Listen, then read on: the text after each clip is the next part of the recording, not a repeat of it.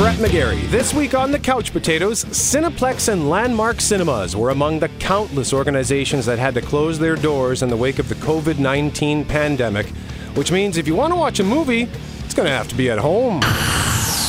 I'm Jeff Braun, and yeah, if you're stuck on the couch, why not take comfort with a comfort movie? We'll run down a bunch of our faves. And another amazing episode of Survivor Winners at War with two stunning eliminations. So, the first thing we need to point out is that because of COVID 19, Jeff and I are not in the same room. I'm in the studio at the radio station, and Jeff, you're at home. I'm at home. We are social distancing ourselves away from each other. And uh, for maybe the first time in Couch Potatoes history, I will literally be doing our show on my couch.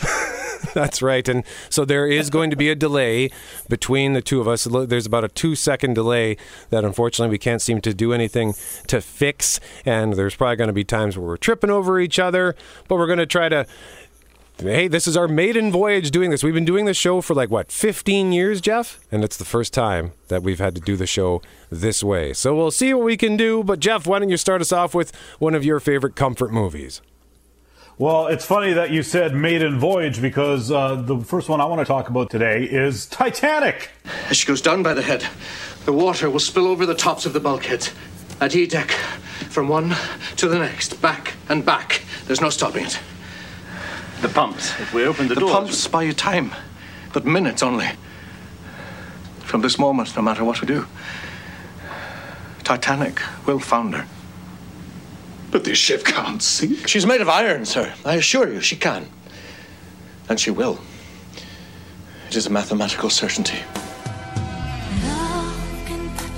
I used to hate this movie. I was one of those guys back in 1997 who go on and on about how overrated it was, how the dialogue sucked, all the rest of it. And now I still think a lot of the dialogue sucks, but I love Titanic. Now let's get the dialogue complaint out of the way first because it's just so wooden right across the board. Billy Zane knows it's wooden and he, he has fun with it. He's of course the big heel in this movie. Kate Winslet can pull it off better than anyone else involved, but even she has her cringy moments. And you get that with these control freak directors. James Cameron's one of them. George Lucas, of course, is most famous for it. But he's a good excuse. No one gave a hoot about the first Star Wars while he was making it, so no one was telling him what to do. And then you know, Star Wars was the biggest hit of all time, so certainly no one was telling him what to do when he made anything that came after that, which is why I get the bad dialogue in the Star Wars movies. And no one really cared, and same goes for Titanic. It's an epic, amazing movie on every single other level, so the dialogue is easily forgiven. Although there's a voice in my head that always thinks, come on, James Cameron, it would not have killed you to let someone else take a crack at that dialogue. The love story, of course, is nothing new. It's people from different walks of life falling in love, but it's serviceable enough. And it's that looming iceberg that makes the first half of the movie so eerie. These poor people have no idea what awaits them. And then, of course, once Titanic hits a berg and starts going down, it is sheer spectacle. It is still amazing. I would say from the point where the band comes back and they keep playing all the way to the end of the movie, that part is just a flat out masterpiece. I can't look away. It still blows my mind. I got to think about boats. That'll come up again later in the show. Uh, I own the Blu-ray, but I like Titanic more when it's on TV somehow. It's like how your favorite song just sounds better on the radio. And on TV with commercials, it's like five hours long, but I can just let it buck in the background on a weekend afternoon while I'm cleaning the house or whatever. I can even have a nap at some point before the ship hits the iceberg. And then once that happens, I'm just in it to win it all the way to the end. All right, so Titanic leading off with Jeff Braun's list. And when I was thinking about my list, the first movie that came to mind was this one. The Avengers. That's what we call ourselves. Earth's mightiest heroes type thing. I have an army. We have a Hulk.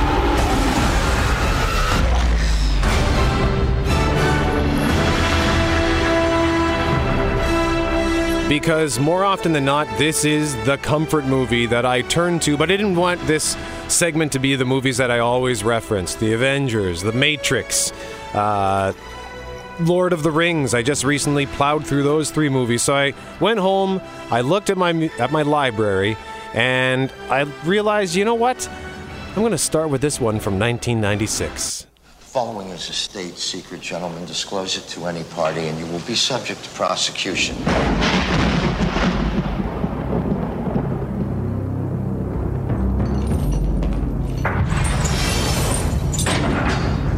John Mason, a British national incarcerated on Alcatraz in 1962, escaped in 63. There's no identity in the United States or Great Britain. He does not exist. Secrets have a way of coming back to haunt you. There's a hostage situation on Alcatraz. Hostage? 81 tourists. The Rock's a tourist attraction. The Rock, starring Nicolas Cage, Sean Connery, and directed by Michael Bay. Jeff, have you seen this movie? I have seen that movie. I saw it in theaters in 96 in the first row and I was I got nauseous. I almost threw up. well, hey, it's directed by Michael Bay, so he does have that effect. Uh, Nicolas Cage plays an FBI sort of biochemical expert. He's a, he's a lab geek, but he gets pulled into the fray when a bunch of military guys go rogue. They steal a bunch of warheads and arm them with this just lethal VX gas, and they take over Alcatraz and hold all the tourists hostage. So Nicolas Cage has to work with Sean Connery, who plays a British national who was locked up and the key was thrown away because he knew all of their dirty secrets. And the movie led to this classic line You sure you're ready for this? I'll do my best. Your best. Losers always whine about their best. Winners go home and f- the prom queen. Carla was the prom queen. Really? Yeah. Now, it's funny you mentioned couldn't James Cameron get someone to come in and punch up Titanic because word on the street is Quentin Tarantino was brought in to help punch up the script for The Rock. And everyone always craps on this next particular line of dialogue, but I love it. I think we got started off on the wrong foot. Stand Goodspeed, FBI. Uh, let's talk music. Do you like the Elton John song Rocket Man? I don't like soft ass shit. Oh, you know. Well, I only bring it up because uh, it's you. You're the Rocket Man.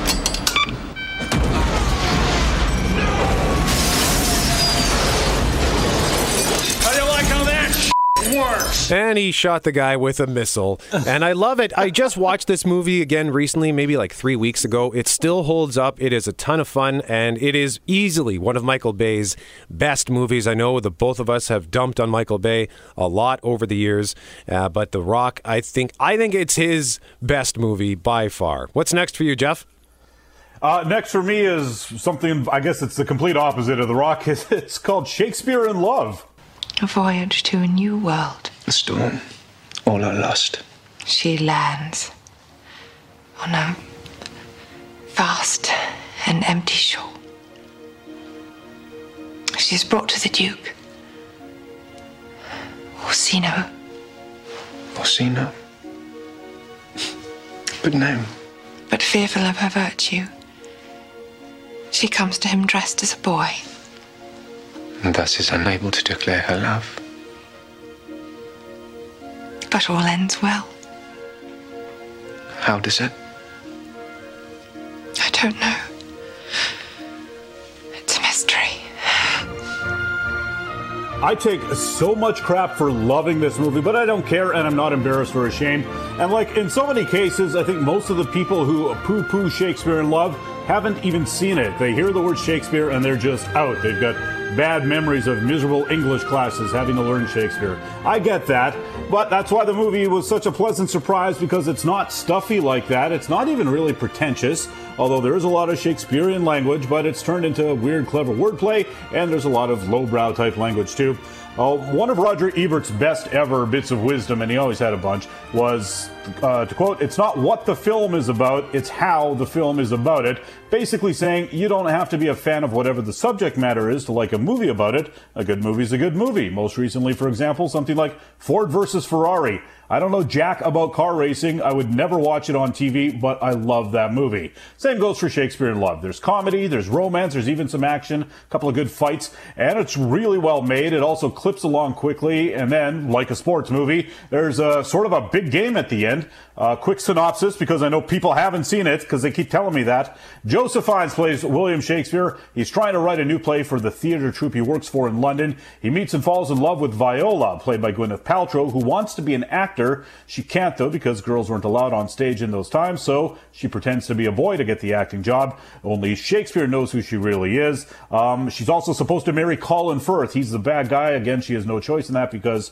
that's how the times were. So as all this is playing out, it inspires Shakespeare to write Romeo and Juliet, and we watch him write it in real time. And there are all sorts of parallels between the play he's writing and the events of his life in this movie with Gwyneth Paltrow. And for the people who actually like Shakespeare, there's a ton of Easter eggs and stuff. I'm sure there are many I've never noticed because I am not a Shakespeare scholar. Great characters, great performances. There's a slew of actors, a slew of actors, including uh, Paltrow and Judi Dench, uh, won Oscars, and Judi Dench she plays the queen. She's only in it for eight minutes of screen time, but she still won an Oscar for it. And the big game at the end is like a 25 minute sequence where they finally stage the play Romeo and Juliet for the first time ever. The ending is a bit of a bummer but so is the ending of Romeo and Juliet. That's probably another strike against it for the detractors, and I think the backlash has to do with that Oscars win. Um, it was a surprise winner over Saving Private Ryan for Best Picture. A lot of people were mad about that. I think a lot of people still are mad about that, but I think the right movie won. I watch Shakespeare in Love twice a year, like clockwork. It's just a fun world to visit. It's it's kind of a comic romp for the most part, and it's also my favorite non-John Williams soundtrack ever. All right, and up next, I've got a British movie that's a little bit of a contrast to Shakespeare in Love. You're listening to the Couch Potatoes. Next up for me from 2007, Hot Fuzz. Sergeant Nicholas Angel, expert in hand to hand combat, armed response, and high speed pursuit. He was so good reassigned him. Right. You've been making us all look bad. There's one thing you haven't taken into account, and that's what the team is going to make of this. Statistically, Sandford is the safest village in the country. Now, this big city cop. You ever fired two guns whilst jumping through the air? No. You ever fired one gun whilst jumping through the air? No. Must learn Is it true that there is a place in a man's head that if you shoot it, it will blow up? how to think small. Morning, the swans escaped. The swans escaped. Can you describe it to me? About two foot tall. Yep. Uh, long, slender neck. That's just to scare him. My, my, here come the fuzz. Hot Fuzz is such a wonderful action comedy starring Simon Pegg and Nick Frost, directed by Edgar Wright. They actually did three movies. There was Shaun of the Dead, Hot Fuzz, and then At World's End. Uh, this was the sort of middle leg of that unofficial trilogy. And it's just, it's a great action comedy unto itself. It's a great send up of other action comedies. And the way that they manage to, like, create one story where he fi- thinks he's solved the crime and he's got all of the hidden meaning, but it turns out the real meaning is far more ridiculous but still makes just as much sense is honestly one of the th- most brilliant story bait and switches I've ever seen in a movie. So if you've never seen Hot Fuzz, I highly recommend it. It's one of those movies I put on if I'm in a bad mood and just need something familiar. Hot Fuzz cheers me up every time, although I do need to watch it with subtitles because I can't understand what half of the people are saying because British. So there you go. Hot Fuzz. All right, next on my list, uh, we're going back into the water for Jaws. Show me the tank. Show me the tank.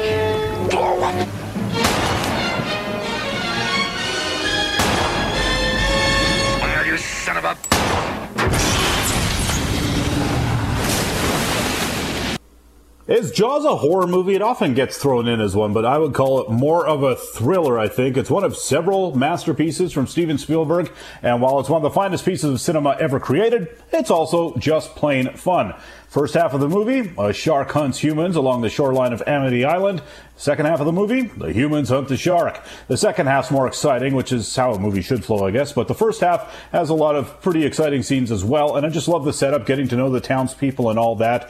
The three main characters, of course, are Roy Scheider's Chief Brody, uh, Richard Dreyfuss as Hooper, he's the marine biologist, and then the late great Robert Shaw as Quint, the old grizzled sailor who takes them shark hunting. The other great character in Jaws is the mayor, played by Murray Hamilton. He's almost as big a villain as the shark because he wants to keep those beaches open and make a buck. And he's still the mayor in Jaws too. How did he get reelected after all those people died? I don't know. Like I said, I love a good boat movie. Being out at sea is fascinating to me, I guess, because I'm a prairie boy in the end. A good shark movie, though, is harder to come by than a good boat movie. A lot of bad shark movies out there. Uh, there's nothing that's been on the level of Jaws, I don't think. Hopefully, The Meg 2 will be awesome, but I'm not going to get my hopes up on that one. Um, and almost as good as the movie Jaws is the story of the making of Jaws. It was a troubled production, to say the least, but everyone was laughing about it later. If you've never seen it, I highly recommend the two hour making of documentary that's on the Blu ray. Have the edition from 2012, part of the Universal Studios 100 Year series. It's on there. So, yeah, I go to Jaws every time, Brett. I, I, I, like to I like to watch it once a year, and if it's on TV again, it just stays on, and I can just watch that all day. Yep, it is an all-time classic. I love Jaws. It's really the I think it's pretty much the the first blockbuster, right? Like Jaws kind of changed the way that movies were released, the way that movies were made. If not for Yeah. Jaws, the landscape or the seascape, I suppose in this case, would be far different. It, it really was. And uh, coming up a little bit later in the show, another one from Spielberg that again was just a game changer. I mean, that's why that's why everyone knows the name Steven Spielberg. He uh, so many times he's put out a movie that just changed everything, and Jaws is the first one. Up next on my list, one of the happiest movies ever made. Maybe. You're listening to the Couch Potatoes. I'm Brett. He's Jeff. We are the Couch Potatoes. We are counting down our favorite comfort blanket movies, so to speak, because Cineplex, Landmark Cinemas, they're closed because of COVID 19. So that got us thinking, well, hey, if we want to watch movies, we got to do it at home. Why not watch something familiar? You know, life is overwhelming right now. So maybe something fun, something happy, something that makes you feel good. And next up for me, as far as I'm concerned, is the benchmark for psychological thrillers. And I know I just said something fun, something happy, but let me explain in a moment. This one's from 1995, starring Morgan Freeman and Brad Pitt. Seven. They're caught in a game. No fingerprints and no witnesses of any kind. Nope. About the only thing we know about that guy right now is he's totally insane. Where the price of sin is death. There are seven deadly sins gluttony, You're going to come take a look at this. greed, No one touches anything. sloth, wrath, pride, lust, and envy. Seven. You can expect five more of these. So when I first thought about this, you know, putting together this list, I thought, you know, Seven is one of my all-time favorite movies, but it's hard to consider a movie about a serial killer who commits unspeakable atrocities a comfort blanket movie. But the more I thought about it, I realized I actually do turn to this movie quite often, so I changed my definition of a comfort blanket movie to include the fact that maybe sometimes you don't need something happy, but sometimes you need something familiar. And I've watched this movie so many times, I love it so much. So even though it's not a happy movie, it makes me happy when I watch Seven. Give me your gun. What's going on over there? Put the, put the gun I down. saw you with the box. What was in the box? Because I envy your normal life. Put the gun down, David. It seems that envy is my sin. Oh, what's in the box? Not till you give me the What's in gun. the f***ing box? Give me the gun. He just told you. You lied! You're a f***ing liar! Shut up! How could that not make you happy, hey Jeff? Absolutely. Hey, that's uh, two for Gwyneth Paltrow already today. Oh wow, yeah, look at that. Because she was, yeah, well, whatever. All right, and now hold on to your butts. We're going to Jurassic Park. You feel that?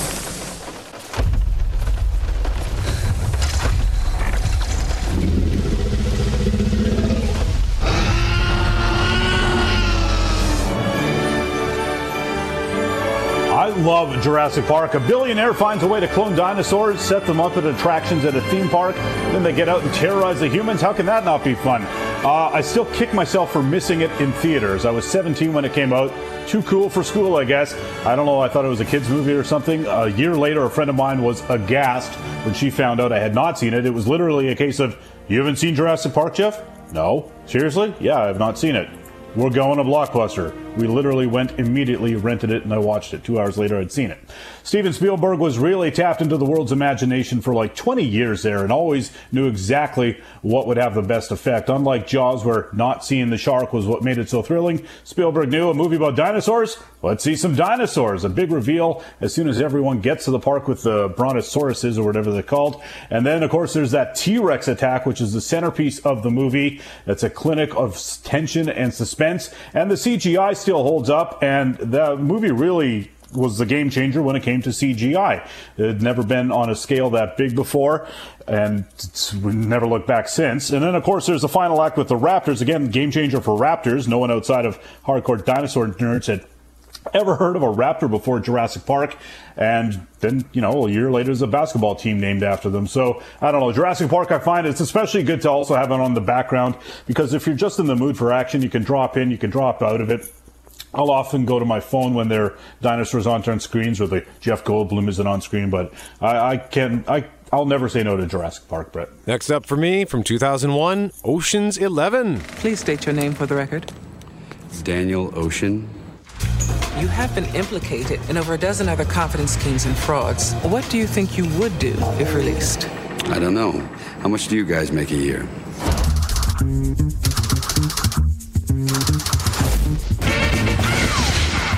Never been done before. You want to knock over a casino? Three casinos? You gotta be nuts. Exactly. This place houses a security system that rivals most nuclear missile silos. Smash and grab job, huh?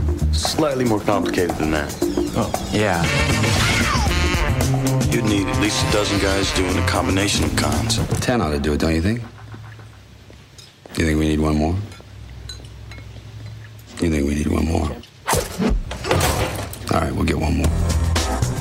What a great movie. A heist comedy caper with a stellar cast, including George Clooney, Brad Pitt, Julia Roberts, Matt Damon, Bernie Mac, Don Cheadle, Elliott Gould, Andy Garcia, Casey Affleck, Scott Caan, and Carl Reiner. There was a sequel in 2004, Ocean's 12, and a threequel in 2007, Ocean's 13. Then the sort of reboot, Ocean's 8 in 2018, with an all female cast of crooks. And don't forget, the 2001 version was itself a remake of the 1960 movie starring the Rat Pack, but the 2001 remake is the gold standard of this series. And by the way, Jeff, that makes two for Brad Pitt on this list because of this, and seven. And I should also point out, and I can never remember the, the actor's name, the guy who played Dr. Cox on Scrubs. Do you know the actor's Yep. name? Uh, nope. but I know who you mean. I can't think of it off the top of my head, and we can Google that in a second. But I just realized he was also in Seven and The Rock. He played the, the leader of the SWAT team in Seven, and he was one of the military grunts in The Rock. So he's obviously not as high on the, the marquee in those movies. But yeah, so we've, we've got Gwyneth Paltrow, Dr. Cox, and Brad Pitt making two appearances on our list so far. Why do this? Because the house always wins. Unless, when that perfect hand comes along, you bet big, and then you take the house. Been practicing this speech, haven't A little bit. Did I rush it? Felt like I rushed That was it. good. I liked it.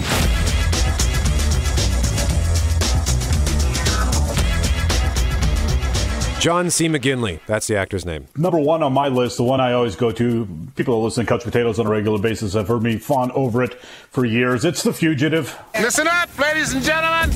Our fugitive has been on the run for 90 minutes. Average foot speed over uneven ground, barring injuries, four miles an hour. That gives us a radius of six miles. What I want out of each and every one of you is a hard target search of every gas station, residence, warehouse, farmhouse, hen house, outhouse, or doghouse in that area. Checkpoints go up in 15 miles. Your fugitive's name is Dr. Richard Kimball. Go get him.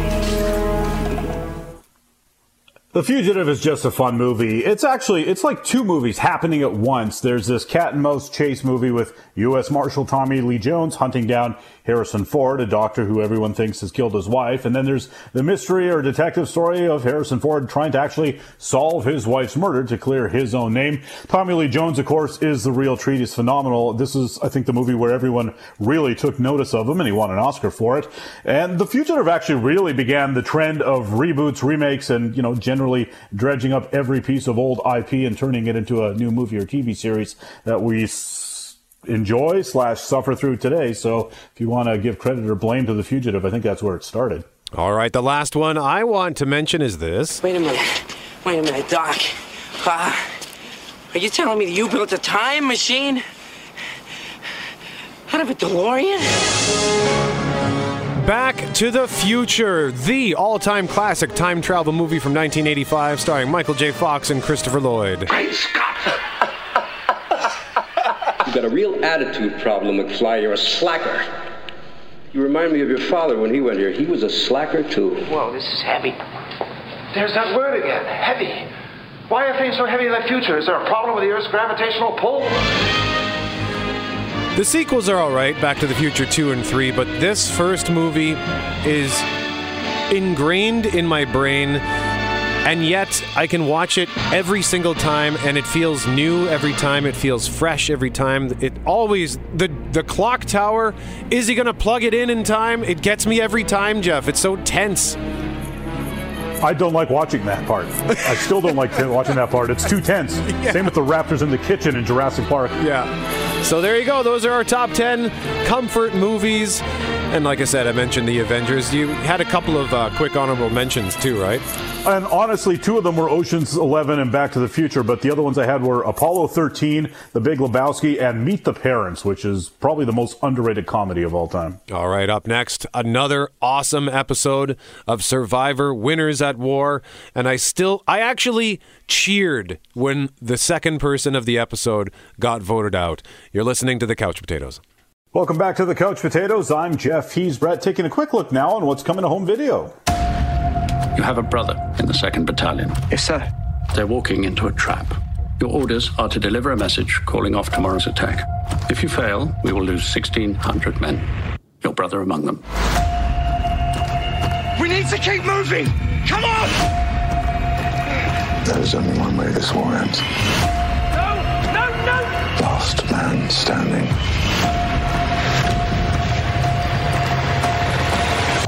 Rated R. 1917 was uh, well, not as big a winner at the Oscars as everyone thought it would be, but it won several Oscars, and both Couch Potatoes give it the highest recommendation. That's out on Blu-ray and DVD on Tuesday, along with the horror remake of The Grudge. And then, Brett, the interesting stuff is coming to digital HD, and some of it's already out. It came out on the 20th, on Friday. The Hunt, The Invisible Man, and Emma, which two weeks ago were movies you would have had to pay for to see in theater. Yeah, that's right. And I think this is in response as well to the fact that movie theaters are closed. I think those some of those Yeah. might be Universal movies. So, yeah, I think we're going to be seeing a lot more of this uh, with movies going to streaming or digital very quickly. And I think, and I remember seeing a tweet uh, last week when when there was t- when movie uh, when the release dates, sorry, when the release dates were being pushed back, someone said this is something that could fundamentally change movies forever, like something that could completely not destroy this industry, but change everything. And I am kind of wondering if this is going to lead to the end of the movie theater. Obviously, the health crisis is of vastly more importance than, or more import than whether or not movie theaters will survive, but I'm curious to see if the movie theaters can recover once this is all said and done.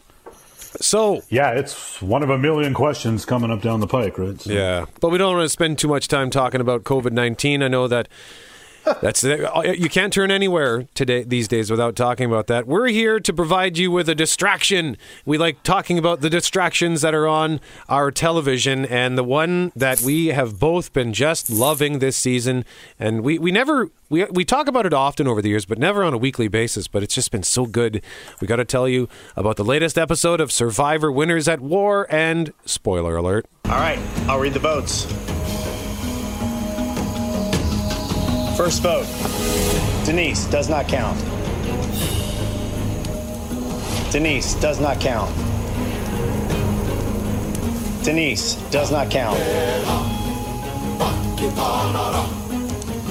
Denise does not count. One vote left.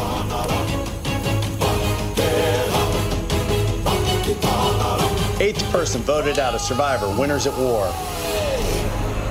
Sandra. Yes! Yes! Yes! That was my exact reaction when I was watching this on TV. I couldn't believe it happened because Sandra, she's won it twice, and I don't know why she's allowed to stay in the game as long as she does. But Denise, she played a shrewd, just a shrewd game and got rid of the mighty Sandra. So I was so excited. Jeff, what was your reaction? Oh, I was the same, uh, and and I like I like Sandra. I like watching her play just because it's such a weird style where she's just so bold about and just upfront about. It. It's like, man, so long as it's not me, I don't care which one of you goes. And then they just, like you said, they just keep her around. It's like, what is wrong with you people? So when they were reading the votes, I was thinking, I was like, if Denise didn't vote for Sandra, she's an idiot because this is this is like a clear open shot, and especially Denise knew it was a clear open shot because she played that second idol for Jeremy as well, which ended up you know being a burnt idol. But but Denise knew that if she wrote Sandra's name down, Sandra would go home, and that's exactly what happened. And I got Denise in our work pool. So the deeper Denise goes, the better for me. And now that she's pulled off this big move, if she does get all the way to the end, uh, it might be the difference of whether or not she wins or loses the two million dollars, and whether or not I win or lose like the twenty-five dollars at work. Yeah, and you, with uh, that second idol that, or not, uh, was it idol nullifier? Or no, what did she play for Jeremy? Uh, It was an a it, it was a proper idol. Oh, it was an proper idol. Yeah, sorry. I'm getting the, the advantages mixed up. They're idol nullifiers Yeah. or the idols or whatever. Uh, Jeremy had a, an advantage in his pocket where he could just leave tribal council, but uh, he didn't play that. But when she played it for Jeremy and turned out didn't need it, I think maybe she was actually being smart because I thought, well, that was stupid. But maybe she she was actually buying his loyalty because he was willing to get rid of her, right? And I think she probably knew that, but she also knew that she needs allies and maybe trusts him enough to try to keep him back in the fold. So yeah, she really impressed me this week. Uh, and getting rid of Sandra was amazing, and then Parvati going home too. Like Boston Rob's gone, Parvati and Sandra, the mighty, have fallen. Yeah, I mean, these old timers are clearly maybe not up for the cutthroat style of some of the newer players, which I love though. And when you get a Survivor All Star cast, it often shows that the the people who have have been the big deal in the past aren't really as big a deal as they thought. Quieter player stepping into the spotlight, that's what can make it so fun. I mean, Rupert got multiple chances to play this game and he really biffed on most of them. So, as much as people were Rupert fans, he never really, really played very well. And look at, like, Denise is a, sort of an under the radar player, pulled off this big move a couple of weeks ago. Michelle made that power move against Ethan. Even uh, la- this week, Nick. Uh, going up against Parvati, even though he, you know, like basically professed his love for her, he still voted against her. So uh, some of these players that people think maybe don't deserve to be there are really proving themselves this, this season. Well, and I think too, it speaks to the mystique that some of these players have, right? Like Boston Rob, Sandra, and Parvati. These aren't just contestants on this that show; they are legends of Survivor, and these other winners are smart enough to recognize that hey, these are big threats and we got to get rid of them. But the fact that they were able to stay in the game as long as they did also i think speaks to their longevity and the fact that they can still weasel their way through. Like if i were if, i would like to think if i were playing that game i would automatically vote for them first. But who knows what it's like once you're actually there on the island. But hey that's all the time we've got. Once again jeff was broadcasting at home. I'm back in the studio. Hopefully it sounded okay. I'm brett. He's jeff. We are the couch potatoes. And remember if it requires getting up off the couch don't bother